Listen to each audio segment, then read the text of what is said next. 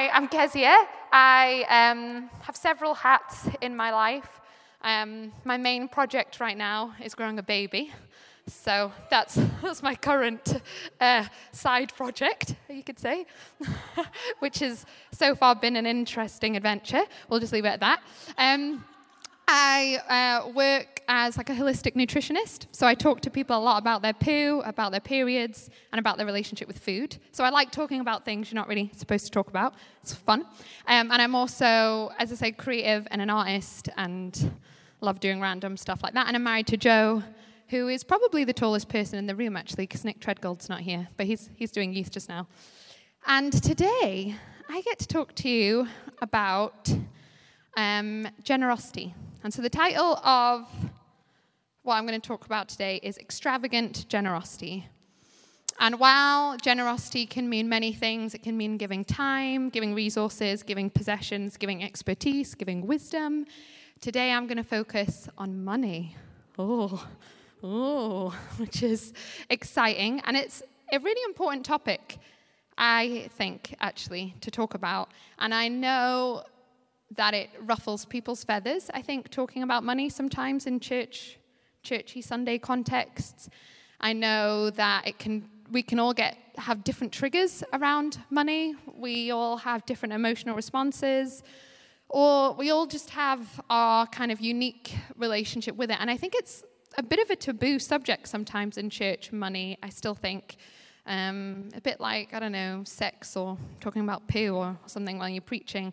It's a bit like a kind of a, oh, I don't want, I don't want people to talk to me about that. But I'm really excited to talk about this because I actually think um, God spoke to me last January about preaching about money, which I just laughed at for like half an hour. I was like, I think, I think maybe you should ask someone else to do that because I'm not that great with actual numbers. They tend to move around on a page when I look at them. But thankfully, God gave me Joe, who's like Mr. Numbers person. So he does the actual maths in our unit, which is quite helpful, and I have the wild ideas. So, um, but I feel like it's a really, really important topic, and he spoke to me last year, and has, and this whole area of money has been something he's really been doing quite like a deep work in me about, actually, probably for the last four years. Um, and I'll share a little bit about my journey with that and through that process. But I really think that Money is something that, that, our relationship and our beliefs about money and about God are really fundamental, actually, for this time and for this generation. I think there's something that really needs to shift, and there's something that we really need to step into as individuals, as families, as the body of Christ around our connection and our kind of relationship with money, and especially our beliefs about money. I think I've grown up in a church environment all my life, and I think there's so many just have a really skewed or weird relationship with it. We can either be really judgmental and think that everyone who's wealthy is selfish and doesn't love God and unspiritual, or we can be really passive about it, and we're just like, well, it doesn't matter, God's going to provide, so I'll just not look after my finances at all. Oops, I'm in loads of debt. Oops. Like, we can either be somewhere on this spectrum, and I actually think there's a really there's a, there's, I think how we handle our money is all about worship. And so, just as I talk to people all the time about um, how we eat is about worship, I think how we handle our money is about worship. How we live our whole lives is basically about money, but I, uh, about worship. And well, I suppose you could argue anyway. Um, it's true. And, and I think money is such a huge part of our lives. It can be a huge part of how we um, are what we think about. If you've ever been in financial um, stress, you can find yourself just like obsessively thinking about it all the time. Like, I've got a bill coming out tomorrow. Oh, crap, how am I going to pay that? Oh, it can, it can fill your whole mind. So I think it's really important that we. This is an area that is totally infused with God's ideas, God's presence, God's thoughts, God's truth, God's wisdom, even if it makes us feel uncomfortable, because I think this stuff does you might listen. A lot of the stuff I'm going to say today, you might be a bit like, oh, I don't really. Oh, I don't really like Kezia talking about that, or that kind of pushes a few of my buttons. And that's okay, but we've got to get kind of God's opinion on it. So I am I love talking about money actually. I think it's really fun. And I think the reason, I think money is a reflection of our hearts and of our values, which is why we need to talk about it and why we need to talk about it individually in your family unit or whatever you know your family setup is but also as a body. Because how we spend our money is a reflection of the things that we deem worthy or valuable. So if you looked in the last six months at everything me and joe have spent our money on you would clearly see some of the things that we value. So we value the basic necessities of life as in shelter. So a lot of our money goes on a mortgage electricity water, you know, all those really sexy things. Um, so you'll see, but that's a value we have. So we value our home, we value shelter. I value being warm, so our heating bill's quite big. Joe doesn't value that, so it's an area of contention. Um, Don't ask. He's not allowed to touch radiators anymore in our house or the little dial that controls the heating. I've just banned him from touching it because he always is like, it's so hot. And I'm like, no, Joe, it isn't. It's January. Um, we value overpriced coffee. You know, I know you can get a 99p coffee at McDonald's, but I'm probably going to spend 2.95 for like a tiny flat white from someone with a mustache. I'm probably going to spend that. I value organic food, so I spend quite a lot of money on organic broccoli. So you could get broccoli for 40p. I value organic broccoli, so I spend like 125. That's a value I have. It's not a value everyone has, but I like broccoli. Um, and loads of other bizarre stuff that I would spend money on. I don't really spend a lot of money on clothes. That's not a super high value I have, but I do maybe spend money on weird health related things like infrared sauna blankets or weird clays that I put in my baths or like water filters, you know, weird stuff like that, because it's a value that I have. I deem that worth investing in. So how you spend your money, I think, is a real, a really good reflection of your values, your beliefs, and your priorities in your life, which is why it's something we've got to talk about. So, I think what we're t- when I'm talking about generosity today, I've got three parts which I may get through depending how fast I speak, or we'll see. But really, what we're talking about is our intimacy and connection with God. We're looking at the beliefs we have about money and God, and we're also looking, in a way, at the, the level of wisdom we have asked for and cultivated and stewarded in our, in our lives around money. Because I think we, um, I think sometimes how we, we're invited to ask for wisdom. If, if you've ever read Proverbs and Psalms, I remember reading it as a teenager. I remember I always, I still now, as an adult, mainly read Proverbs and Psalms because they're nice and short and they just help, I find them easier to read for my brain. And um, I remember reading Proverbs as like a 14 year old, just being like, this guy talks about wisdom all the time. Like, what is the deal with that? And I still don't fully understand it, but I know it's a great thing to have more of in my life.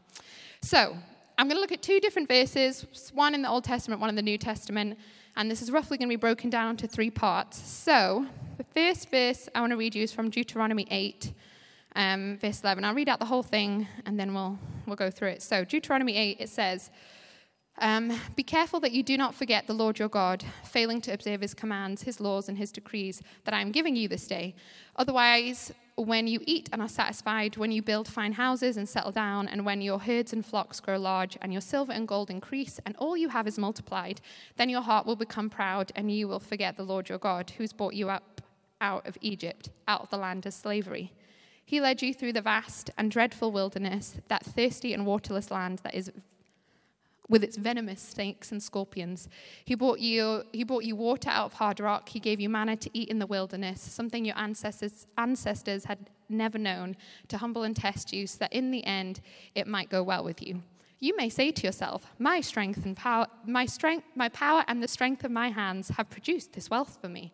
But remember the Lord your God. It is He who gives you the ability to produce wealth to, and so to confirm his covenant, which he swore to your ancestors as it is today. So you can go away and read the context of that, but it's basically about God bringing people into the promised land. That's my summary of it. So, the first thing that is important to establish is that we are blessed.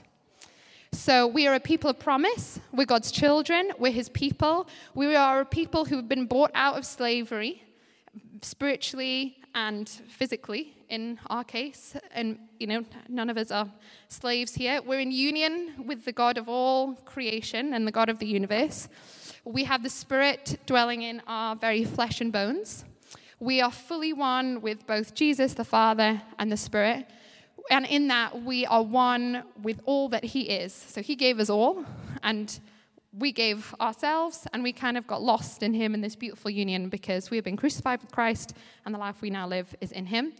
Our Father has brought us out of the kingdom of darkness and pain and shame and sickness and death, and He's brought me into His kingdom of light. He's made me His child, and so as His child, I inherit all His provision and all His healing, all His finance, all His miracles, all His fruitfulness, all His joy, all His fun. So we are a blessed people, aren't we? Uh, well, I think we are. Jan thinks we are. Dad thinks we are.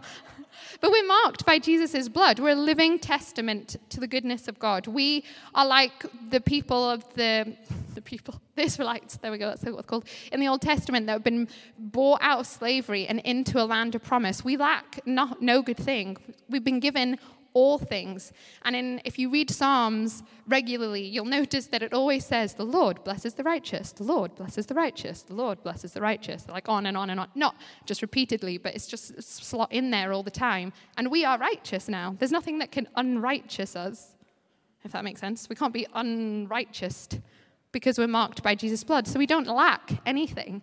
And we do have circumstances where our experience maybe doesn't appear to be that we lack no good thing.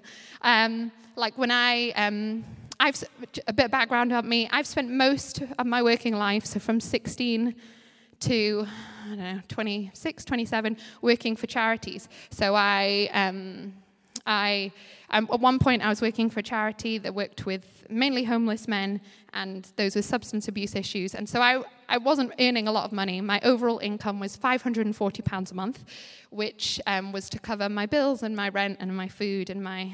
Blah, blah, blah. There was many times in that situation when I was thinking, oh, I lack no good thing. Oh, I could do with pay, being able to pay my rent or buy something other than uh, lentils at Lidl. But, but even though we can have these circumstances where we don't feel that, the truth is we are a blessed people. 100%. But in, in his spirit, in all that Jesus has done for us, we've just been singing about how he gave it all. And he, gave, he, he did, he gave, he gave everything, not just like the spiritual part of him, but all the provision of heaven is us, and we're one with him. So we are a blessed people, but also there's a quote that um, this guy, this investor called Warren Buffett, that you might have heard of. He's not a a, a Christian, I don't, I don't know, I've never met him, he might be. Um, but he, he's loaded. He's like a multi billionaire, he's a kind of investor. And he always talks about how in the Western world we've kind of won the ovarian lottery. So I really like that phrase because um, the ovarian lottery, because we are a blessed people in that we're God's kids. But even if that wasn't the case for some weird, bizarre reason, we have been, most of us, not all of us, but I know for me, I kind of won the ovarian lottery in that I was born in a safe land without persecution, without war, without, you know, I know I have access to sanitized water. I'm not going to get, you know, chronic diarrhea and die from drinking the water. I mean, it might not taste nice in London, but, you know, it's not going to kill me. Um, I was born, you know, I was born in a hospital, and that didn't bankrupt my parents in order to pay for that. It was free. I have um, I had access to good schooling, um, free school. Free schooling, or you could say it's free-ish because it's about where you live and house prices. But anyway, I had access to good schooling, and I've had lots of education up to where I'm still studying for my master's now because I have access to that. I, um, when I have this baby, if there's something happens and I need to have a C-section, I know I'm not going to be thinking, gosh, how am I going to pay the like £20,000 to pay for these like 14 people and doctors and, and nurses and anesthetists and no, no, no, to get this out safely? I'm not going to have to do that. Because by the grace of God, I was born in this country. And that is such a privilege. We're just hearing about that family in Lebanon. There's no reason why I wasn't born in Syria. Like, I didn't be like, before I was born, when I was like in egg or whatever to be like, right, let's aim for the UK or let's aim for America or somewhere where I could be free, where I wouldn't be persecuted to worship, where I could have access to benefits, where I, you know, I'm going to go on maternity leave and I'll get some sort of maternity pay. Most countries don't offer that. And that is totally by the grace of God. So even if we weren't God's kids and we weren't totally blessed because we, God's given us everything and we're in union, in union with the King of the universe, we've also got so many blessings. And I know it's not perfect in this country. I'm not like, everything's fine and dandy. But actually, there is so many good things, and we are so blessed. We have so much. We're like that 1% often of the people on the planet. And even, even at our lowest um, points, maybe financially, we often have, not always, there is real poverty in this country, and I've seen it and I've worked in it, and I know that it's real. It's not, we do have poverty here, but there is also so much richness that I think sometimes we really easily forget. Um, and I think there's something so refreshing about um, just connecting and being really grateful for the, for the small things. So, those are the two kind of um, foundations of this is that we are a blessed people because of what Jesus has done and we're marked by his blood and we're in union with him. But we also, by the grace of God, we have so much just from being in this country, actually. Um, like last night, we went out on the streets and we were worshiping on the streets. And I, whilst it's not, mm, in all honesty, the, the, the main thing I want to do on a Saturday night is sit in a cold street and worship God, although I love worshiping God, I'd rather like watch Netflix with I was going to say a glass of wine, but probably a glass of fizzy water. but, um, but I did, but I wasn't worried. Oh, I'm going to get shot or put in prison. I could just go. People looked at me and sing away, have fun, and then go home. It was all nice and safe. So that's the first thing is we are a blessed people. We are those people of promise, like the Israelites, that coming out of the land of slavery into abundance. The whole point of the promised land was that it was a land flowing of milk and honey and all these other things that probably aren't as bothered about now. Like, I don't want loads of milk, but um, it was this idea of provision. I wouldn't mind loads of raw honey, though. That would be awesome. Anyway, so that's number one. Sorry, I'll try and keep my brain focused. Otherwise, I go off. I'll end up telling you about the benefits of raw honey, um, of which there are many. So, the next thing, I remember when I first read this verse, so Deuteronomy 8, verse 11, this was a few, good few years ago. And it was a verse actually that God used to give me a real kind of talking to. You know, when God kind of does, He gives you like a nice kick up the butt. So I had lots of, um, um, of ideas about money and about wealth, and about those who had wealth, and about those who didn't, and those that had large numbers in their accounts, and those that didn't have large numbers in their accounts. And God really spoke to me, and He about this idea that God has anointed us actually to create wealth. And this is something I feel actually is really important for this generation. I think it's really, I think it's a real shift actually from previous generations, not, not in a not in a bad way, but just in terms of the greater things, you know, like greater revelations, greater truths, is that we're anointed to create wealth. And I think there's something that God is doing in our world where as we start to walk in our union with, with Him, and as we realize He's our Father, and that we're powerful, and that He is creative, and that He is good, actually, we can suddenly realize, oh, I'm anointed to create wealth. And I'm not, not just so I can have lots of money, but because actually in our world, wealth is very, uh, money does a lot of things. So I remember God speaking to me about this, and I've had to completely shift my approach to money. I grew up in, a, in a, lots of churchy environments where I, not not knowingly, but I just grew up and realized I had all these judgments. I thought wealthy people were kind of selfish. Like, if you had a lot of money, then, like, you really should not have a lot of money and give it all away. Like, I would be one of those people that would judge someone with a fancy car because I'm not bothered about cars. So, if you spent money on a fancy car, I'd be like, do you know how many people that could feed? You know, one of those one of those fun people to hang around with. I thought it was somehow unspiritual. I thought basically being a good Christian meant being poor financially. Um, and that it meant basically living in a cycle of earning some money, giving it all away, earning some money, giving it all away, earning some money, giving it all away, never having any savings, never having any sort of of the standard things. And while that, I think the Holy Spirit to- totally does call us to those seasons actually and times when that's the case, I actually think there is a, a greater a truth actually and, a, and, an opportunity an invitation god gives us where we actually can become these kind of um, where, we, where we become kind of wealth generators, like rivers of living water. Not because just to, to not, not in a like a, yeah, oh, let's buy this, sell this, what's happening on the FTSE 200, I don't even know what it is. But you know what I mean? Not so we can be like one of those people that's like money, money, money, obsessed with money, money, money, but so that we can be like, oh, wouldn't it be awesome to like buy another 30,000 books and send them, uh, Bibles and send them to Lebanon? Oh, yeah, actually, if four of us club together, we could do that. Or if four of us club together, came up with a creative idea to generate wealth that we implemented in a few months' time, that could be that could be a source of income that could buy those Bibles. And I think that's a really different way of thinking, and I think it's a real shift we have to make, and it is uncomfortable. I know that this kind of thing is like, well, surely we should just pray about it. Like, even getting the email this week about the special offering and the church needing money or whatever, I'd know that that in a lot of us would trigger off kind of like, we shouldn't talk about that shouldn't be emailed about that. Surely we should just pray and God will provide. But what if God's already provided in us, like in the fact that we're in union with Him? And yes, He will provide miraculously. We will get cash through the door. We will get, like, I've got loads of stories of that. And I'm sure people here have tons of stories of being like, crap, I have no money. And then, like, whoa, God's provided loads of money. Like, I've had that. I'm sure I know many of you have. And that's awesome.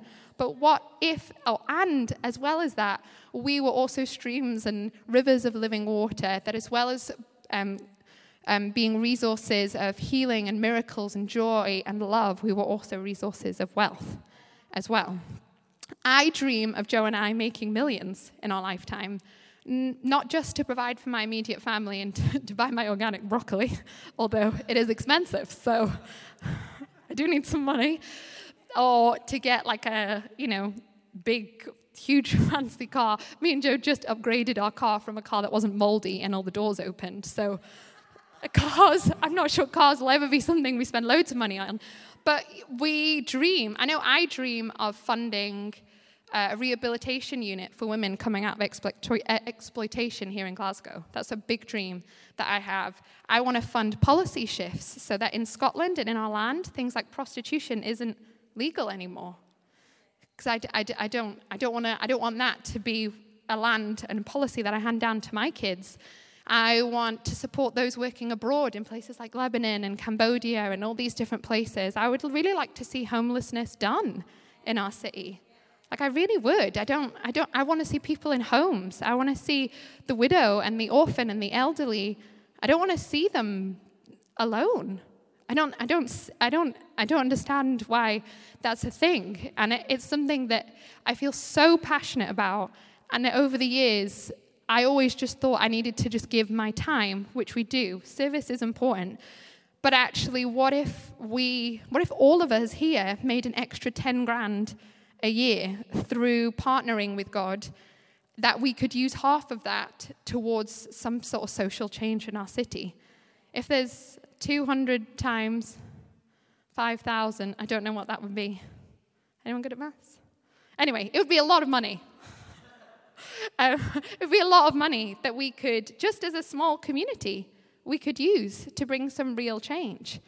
And so I think we, and I know often if you say that things like, Kezia or Simon, you're anointed to create wealth, people can be a bit like, oh, uh, it can make us feel a bit like, funny. But I would encourage you, if you feel a bit funny about that, just ask the Holy Spirit about it. Have you had bad experiences around it? Because that's really common. Money is an area that gets abused a lot, especially in church circles, of like, oh, it can just get a bit murky. Um, but I really think that this is a revelation that we're invited to that is really important for all that God wants to do in our planet and all that He wants to do in the kind of ongoing revival that we're called to live in. So? It's a million, it would be a million pounds if we all hadn't could think of a way of generating an extra 5,000 a year to put towards changing our city. That would be a million pounds. We could do a lot with that. Like, couldn't we? We could set up a nice little project that would go and visit elderly people in homes because I think I used to work a lot with elderly. One of my first jobs was in a Jewish care home. And so many of them were really lonely, but they were great chat. I mean, sometimes not on this planet chat, but great chat. And it was, it, and, and we could set up a thing with that because the thing is, yeah, we could do that now, but ideally to do it well, you need to pay someone to organize it, to get the disclosure checks done, to get the permit. You know, you just need to pay someone to do it properly. You, we could set up that. We could support some of the other awesome stuff going on. We could do loads with a million pounds. I could spend it quickly. I'm a spender. Joe's the saver, obviously. If you, if you met my husband Joe, he loves to save. I love to spend. It's, it's a great combination most of the time, sometimes not. Mainly for Joe. It's like, oh, God, we've been to, been to Whole Foods again when it was open anyway. I'm like, oh, yes, we did. Anyway, so that's part one, is that we're a blessed people. We're completely blessed. We lack no good thing. And by the grace of God, we've already been given so much, actually that I think is really important to remember. But also, I th- really feel that we are anointed to create wealth. As uncom- that used to make me feel really uncomfortable, actually, because I felt like I was maybe wandering into like the dangerous realms of like the prosperity. Pre- I don't know what's that called. Yeah, you know, you need, yeah, when it's like pass the offering and make sure you put your money in and give. I don't know, but I think you just got to get over that and ask the Holy Spirit. What do you think? Because He's always talking. Um, he's, and he's often very clear if you ask him about money. He has definite ideas about it. So, if this is the truth, if we are a blessed people and we are blessed um, by the grace of God just for the land that we live in, the country that we live in, the resources that we have, and we're anointed to create wealth, then what kind of gets in the way? Like what? What is the? What's the? What can be the problem if our cash flow isn't flowing, or what, what are some of the obstacles that can um, prevent us from living this life of generosity and this life of extravagant generosity? So um, I'm going to read from 1 Timothy chapter 6. So I'm reading the Passion Translation or the Passion version. I don't think Joe likes it to be called the translation, but I don't really get it. So um, the Passion version, which I love. Um, so 1 Timothy chapter 6, verse 17 says, To all the rich of the world, I command you not to be wrapped in thoughts of pride over your prosperity or rely on your wealth, for your riches are unreliable and nothing compared to the living God. Trust instead in the one who has lavished upon us all good things, fulfilling our every need. Remind the wealthy to be rich in good works of extravagant generosity, willing to share with others. This will provide a beautiful foundation for their lives and secure for them a great future as they lay their hands as they lay their hands upon the meaning of true life. So I've been reading this verse a lot this week and I love it. So, what are the things that can get in the way? Let's I'm going to take a couple of bits from this verse. So, if we're anointed to create wealth and we have this creative and divine ability to, and we're called to this extravagant generosity so that we can see God's kingdom come and um, see, you know, resource awesome stuff happening, what the heck gets in the way of that? Well, according to this verse, one of the things is pride. Ah, yes, good old pride. I'm, i never, I never struggle with pride. never. It's never been an issue for me. It's so not true. Even preparing this preach has been like a really good like buttons push push my buttons, there we go, around this whole area, which has been really good. So, yes, we want to become powerful resources and um, we're anointed to create wealth. But it, those are all true. But it's also true that all our money is God's. Every single thing. Every single penny that we have is God's. The air that I breathe comes because God creates air for me to breathe. The heart that beats comes because God amazingly created my body to have a beating heart that just does it without me really thinking about it. And it's so easy for me to think and focus on how I've earned money, if that makes sense, or how how much money I've earned or what my wage is, and how, um, and to really focus on the fact that I've earned it, which it does. If you work a job, you do work hard for, for things. The money doesn't just like land in your paycheck. Uh, in, you don't get a paycheck just for like sitting around not doing anything. But it's really easy for me to ma- have my main focus on how I've earned money instead of realizing it's a gift, that every month it's actually a gift. And that Joe and I have really worked at and still work at and remind each other now that actually, and we have a value that all our money is God's. So, yeah, we do earn money, But every single thing that we have is God's. Yep, I'm anointed to create wealth. Yep, I'm connected to the Father. I'm in union with Him. But, and those are all true, but it's still true that everything I have is actually God's. Because He gave everything to me so that I won't die, so that I won't be sick, so that I won't be depressed, so that I won't be in pain. Everything He's given to me. So I know that can seem a bit like, I don't know, like, huh? You can't do this. But it, those are two true things. And I think it's really, it's so, I know for me, it's really easy for me to feel and get really entitled to the money that I have or feel like I have a right to my money because I've earned it. Like, this is my money. I don't really want to give it away. Oh, I don't, I don't really want to do that. Like, I still feel it now, like in terms of giving or in generosity. It's so easy for me to think, oh, this is mine. So, oh, I, I can almost think I'm doing God a favor by giving him some of my money. Be like, oh, I'll give him 10%. That's so, that's so good of me. aren't, aren't I a nice Christian? As opposed to every single bit, every penny I have is a gift from him. And I choose that as a value. Me and Joe choose that as a value. And it's something I have to work on.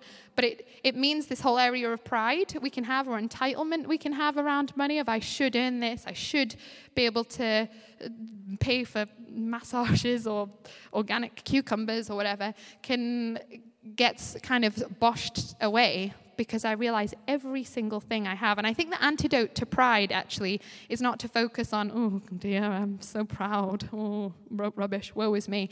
Actually, the antidote, I think, is to really cultivate thanksgiving and get really good at being grateful on a daily basis. So every day I kind of take these meditation times. Don't worry, I'm not, don't worry about me. Um, I know saying the word meditation freaks people out, but I'll take time, and as part of that, I'll always um, think about three things I'm grateful for in that day. So I will, and now these will always be small things, like I have a shelter. I, you know, I used to work with homeless guys, but that was a constant anxiety for them. Or like on a really like minging days of weather, I wake up in the morning, it's peeing with rain. I'm like, whoa, I'm dry. That's something I can be grateful for if I choose to. Things like my the food that I eat, that I have a variety. You know, every day picking, and sometimes the big things like, oh my goodness, I'm saved from death. That's I mean, that's quite a big thing to be thankful for. But I think also we can be thankful for the really small things, actually. And the more that you do that, the more that we realize, oh my goodness, this is an amazing um, thing that we've been given. So um, the next thing is uh, that we can see from this verse from 1 Timothy is that being wealthy isn't bad. So, if what, because if, if money was bad, then I'm pretty sure in this verse it would say, Say to the rich of this world, give away all your money.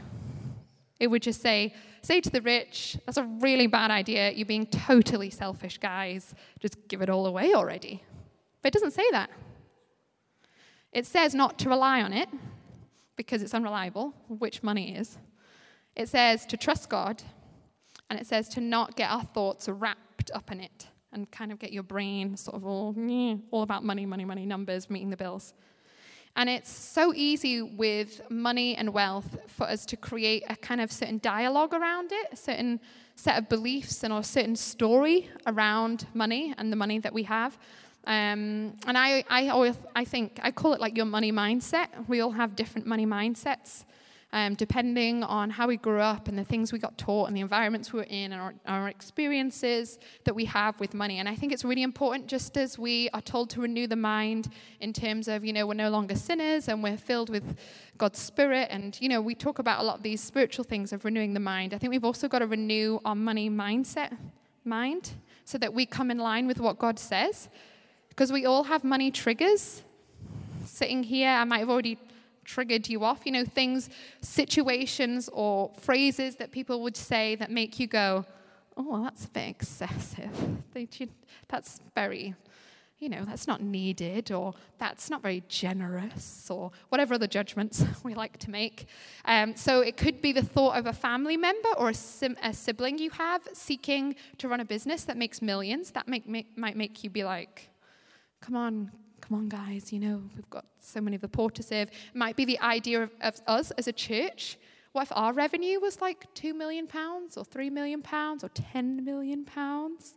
Maybe that makes you be like, churches, Churches shouldn't talk about money. We shouldn't have that much money. That might set you off. It might be someone who leads a church driving a fancy car. Now, that always seems to upset people.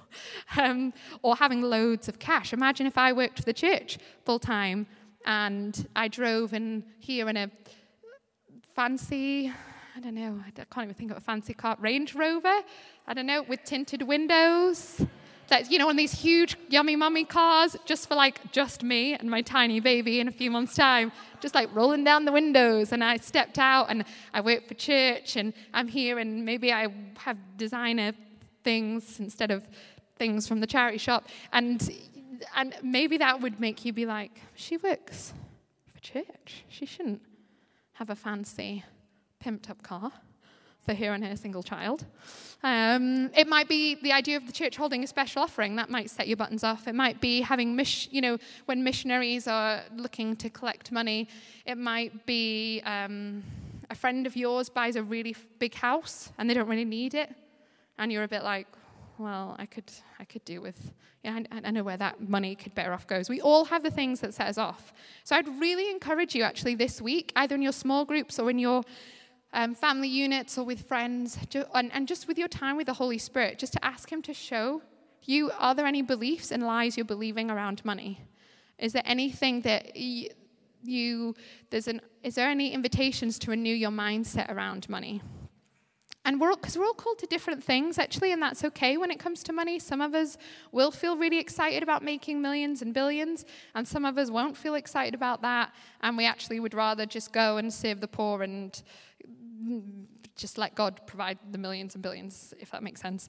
And that's okay. We all have slightly different things I think we're called to, but we all, I think it's really important that we do look at our mindset and our beliefs and our thoughts around money. Um, otherwise, we just get trapped by your own judgments.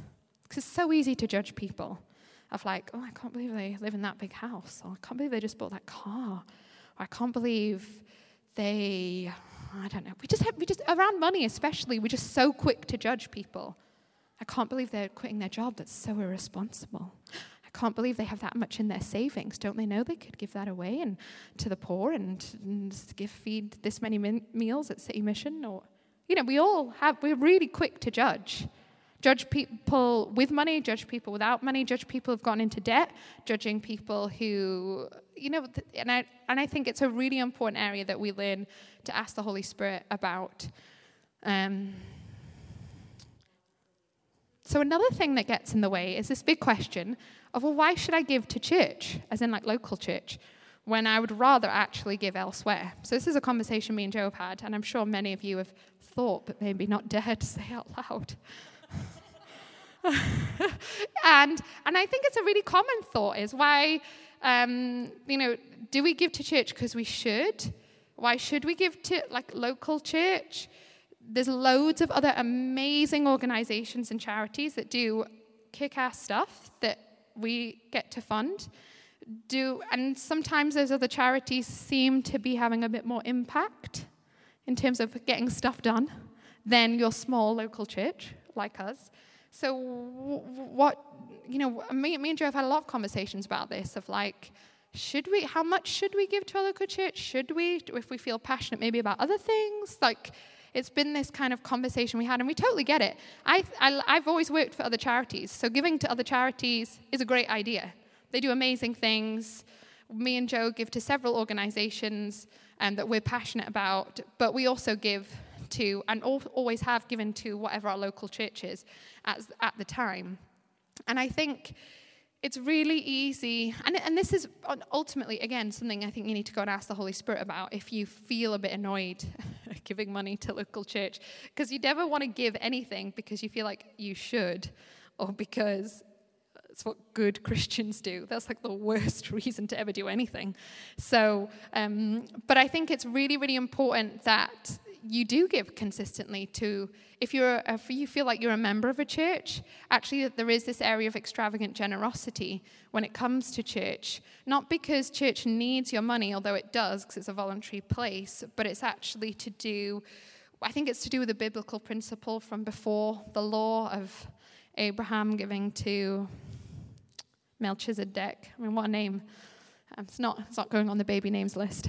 Melchizedek. Though Joe's angling for it. Um, and, and, and I think it's an old, like a pre, it's a, it's a kingdom principle actually.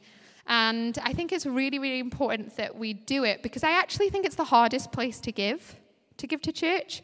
but I know for me, it feels easier to give to other charities that maybe have awesome branding and is all like a huge charity. So it's really tangible to see the impact on the poor, for example, because they're feeding this many children, they're building this many schools, they're doing this many things, they're bringing this many people out of sex trafficking.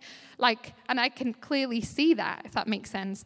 And so it's almost easier to give that. Whereas if to give to a church that you're a member of, then you know people the people there aren't perfect you've probably been offended by what somebody said at some point um, you know because you know no, people, people always, there's always going to be some sort of offense going on at church. Like, there's always going to be miscommunication. There's always going to be hurt because you're in it. You're in, you're part of the body, so you see the imperfections. So, actually, to give to church, I think, is the hardest and most sacrificial thing to do. And I think giving is, is sacrificial. So, I'm not necessarily saying that um, to be an ex- to, to live this life of extravagant generosity is like, woo, easy, yeah, yeah. I mean, it's joyful, but it's not always easy. I will be totally honest with you. I am very aware of how much money we give away every month, and I know exactly what I would spend that money on. Like 100%. In a year, I know I would go on more extra hot holidays to get vitamin D. I'd probably have like more massages, maybe, and I'd probably spend even more money on expensive food. Like, I'm very aware of what I would spend that money on. I can mentally spend it in like five seconds. And it, because it says, but it is, so it is sacrificial. And it's a sacrifice of praise. If we just worship God, just be like, la, la, la, la, la, that's all good. But actually, worship also looks like something. And it looks like sacrifice. And not in a dull, kind of depressed way, but it does it, you do feel it i think and i think if you if we want to live these extravagantly generous lives actually, which is what we're called to, I think, from this verse, because we're actually, I think, originally we're called to, and we're anointed to create wealth. Therefore, we get to live these extravagantly generous lives.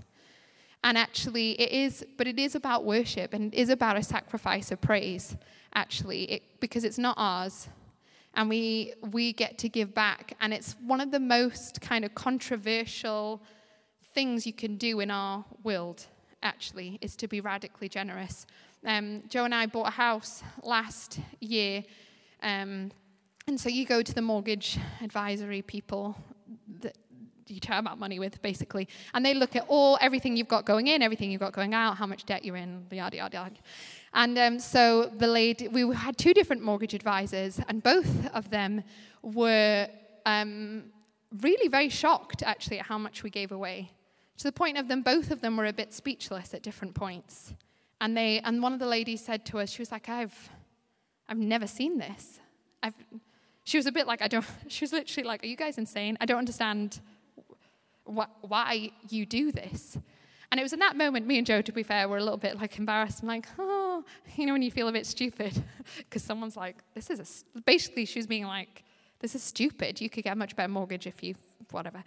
Um, but actually, it was a real moment. You could see she'd encountered something totally different of the kingdom because of radical generosity. And it's never, uh, it's not about necessarily how many numbers you have, it's about that life, actually, that sacrifice that actually it welcomes in God's kingdom, and it's something really, really powerful. Or like when me and Joe, uh, a few weeks ago, or whenever it was, we went to like drive through Costa, and then we were, that's a really that's a really easy way just to pay for the person behind you because their orders come through, and it, so we did that, and the la- the ladies at the Costa were just like, "Are you sure?" And we were like, "Yeah." They're like, "Are you? They your friends?" We were like, "No." But we just think it's fun. And she was like, Are you sure? It's a really expensive order. They're getting cake and like four hot chocolates. And I mean, it wasn't that, it was like 18 pounds or something. It's not, they weren't spending like several hundred in Costa. Um, but she was, she, she just had a little taste then of just what the kingdom of God is like. Because God is incredibly generous to us.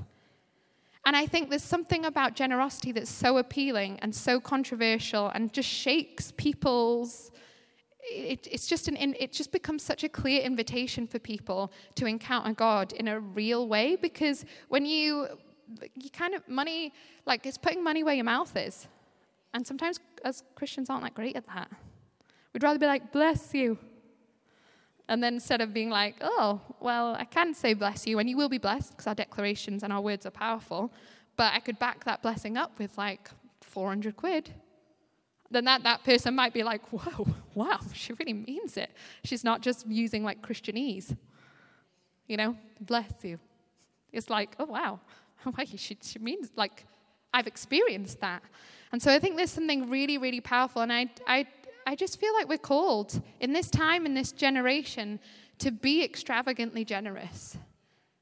I think it's fun, it's a, but it's a sacrifice. And it's one of those tensions of that God's given us everything, and He doesn't ask for anything in return, actually. We don't have to give. It's always a choice. You don't have to give anything to church, to, any, to anywhere else. It's a choice. But it's also an opportunity to be blessed. Actually, I think God always loves to bless those who give. Oh, I've run over, haven't I? Um, so, part three, I'll go through these super quick. These are quick tips quick Kezia tips on, and thoughts that God's spoken to me and Joe about about finances and little practical things like practical action. So I've already talked about cultivating thankfulness, which I think is really important. And in general, if you're struggling with everything that I'm talking about and you hate this whole money chat and you think this is ridiculous and you don't like tithing and blah blah blah, blah cultivate thankfulness. And if you do that and, and you're grateful about everything you have, naturally you'll see shifts, I think. But some of my quick tips from um, things God's spoken to me about, I think you, for me, and for me and Joe, we give first to our local church. You might not want to. It probably seems less sexy and less exciting than giving to, like, sponsoring like 10 children in Uganda, and you get cute little pictures and you get to see how they're getting educated, and, and that's awesome. Please do that as well. That's also great. But I think we give, for me and Joe anyway, we give first to church and then to other places that we feel passionate about. Um, I'm not saying that's what you have to do, but that is our, from our understanding of the Bible. Um, I think 10% is a great starting point, but I know for a lot of you here, you probably already give and you're like, yeah, yeah, give to church, yeah, yeah, give to organizations, woo. But I think 10% is a great starting point, but don't get stuck there.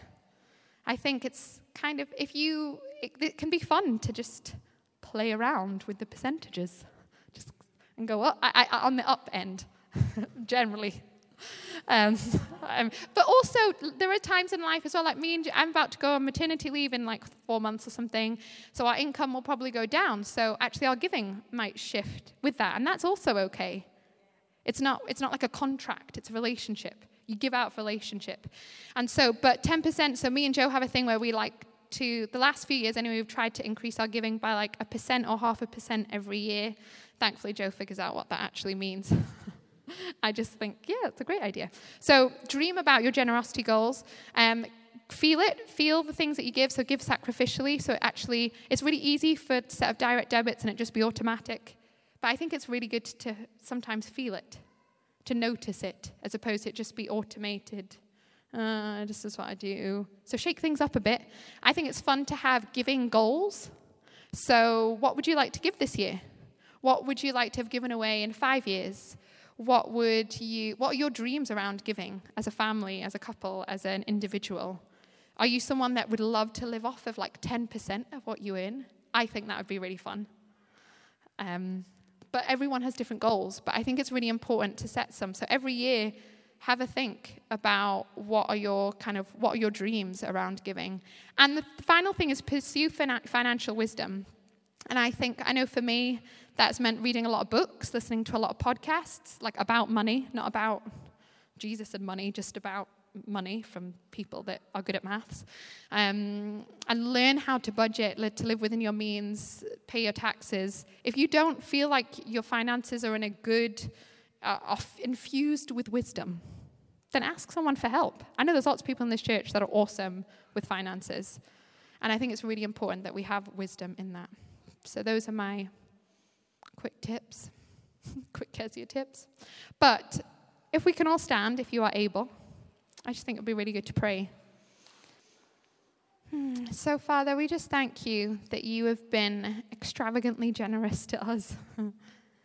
and you didn't do that once, actually. You do that every day.